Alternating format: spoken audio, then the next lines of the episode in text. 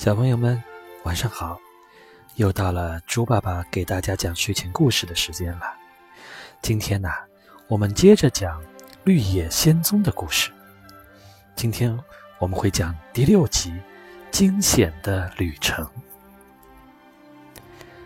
那天夜里呀，因为附近没有房子，Dorothy 他们不得不在一棵大树底下歇息。铁皮人用斧子。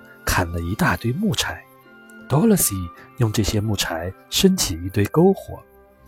Dorothy、Toto、铁皮人和狮子都围着篝火坐下来取暖，只有稻草人害怕火星飞到身上，站得远远的。Dorothy 和 Toto 分吃了最后一块面包后，就不知道明天拿什么来当早餐了。狮子只好独自跑到森林里，给自己找了顿晚饭。谁也不知道他吃的是什么，他自己也没有说。不久，稻草人发现有一棵结满了坚果的树，就摘下许多坚果，把多萝西的篮子装得满满的。这样，多萝西在很长一段时间里都不会饿肚子了。在多萝西睡着后，稻草人又将一些干树叶盖在他的身上，使他能温暖地睡到天亮。天亮后啊，大伙儿又朝翡翠城出发了。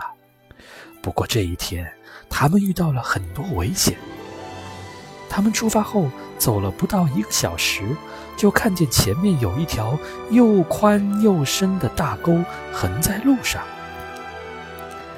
那太好了，你可以把我们一个一个的背过去。也只有这样了，狮子说：“谁先来？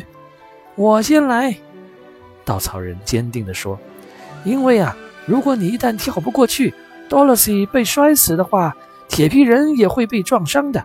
而我即使摔下去了，也不会受伤。”稻草人爬到狮子背上。狮子慢慢走到沟前，伏下身体，只见它纵身一跳，稳稳地落在沟的另一边了。狮子把稻草人放下来后，又跳了回来。下一个是多萝西，他趴在狮子背上，一只手抱着小头头，一只手抓紧了狮子的鬃毛。狮子跳起来的那一刻，他感觉自己好像在飞一样。还没等他反应过来，他们就已经安全地到了沟的另一边。不一会儿，狮子又把铁皮人也驮了过来。把大家全部驮过来之后，狮子已经累得气喘吁吁了。等他缓过劲儿来之后啊，大伙儿又沿着黄砖路继续前进了。这片森林非常茂密。森林里面又黑暗又阴森，还时不时地传出一种奇怪的声音。狮子轻轻地告诉他们：“凯利大就住在这片森林里，它是一种庞大的野兽，长着狗熊的躯干，老虎的脑袋，爪子又长又锋利，能够一下子把我。”撕成两半儿。大家想象着，可怕的开利大到底是一种什么样的动物？不知不觉中，又走到了另一条深沟前。这条沟也横在路中间，可比上一条沟大很多。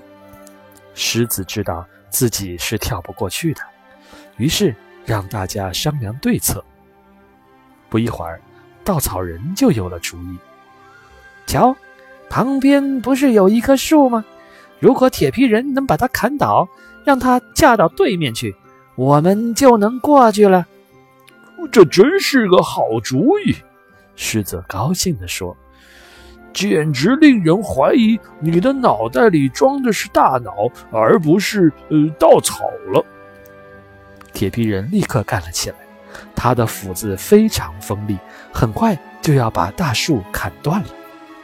狮子用它强壮的前爪用力推着，大树慢慢倾斜，随着“砰”的一声巨响，大树就倒下来，搭在沟上了。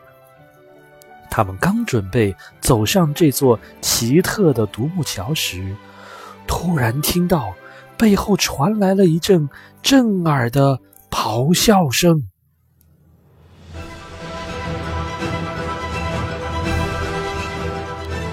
扭头一看，原来两只虎头熊身的怪兽向他们冲过来了。他们，他们就是凯利的！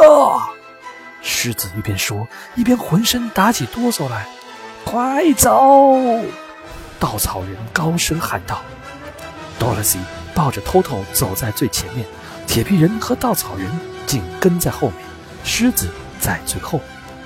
狮子虽然害怕，可为了保护大家，他还是鼓起勇气，转身对着凯利达怒吼了几声。那两只凶猛的凯利达吓了一跳。他们停下脚步，吃惊地望着狮子。趁这个机会，大家赶紧沿着树干爬到了大沟的另一边。但是，当凯利达发现狮子的个头比他们小，就毫不在意了，也跟着从树上往这边爬来。看到这种情况，狮子很着急，便对 Dorothy 说：“我们要完蛋了！”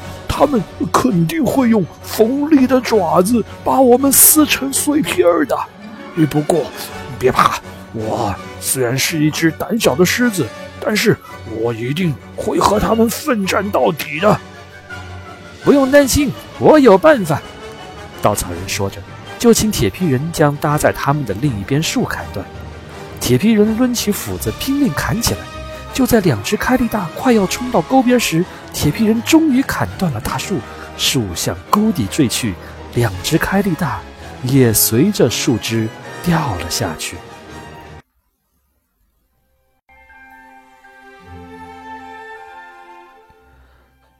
哦，总算是有惊无险啊！狮子长舒了一口气说：“我都快被吓死了，幸好。”大家都没事儿，但愿我们再也不要遇到那样的野兽了。还好，越往前走，树木就越少。下午，他们面前突然出现了一条宽阔的河流。望着湍急的河水，多萝西问：“我们怎么过河呢？”这太容易了，稻草人回答：“只要让铁皮人给我们造一只木筏，我们就能划到对面去了。”于是。铁皮人用他的斧子砍倒一些大树，开始造起木筏来。可做木筏子是需要时间的。尽管铁皮人那么卖力，但到了晚上，工作也还是没做完。多萝西他们又在大树底下过了一夜。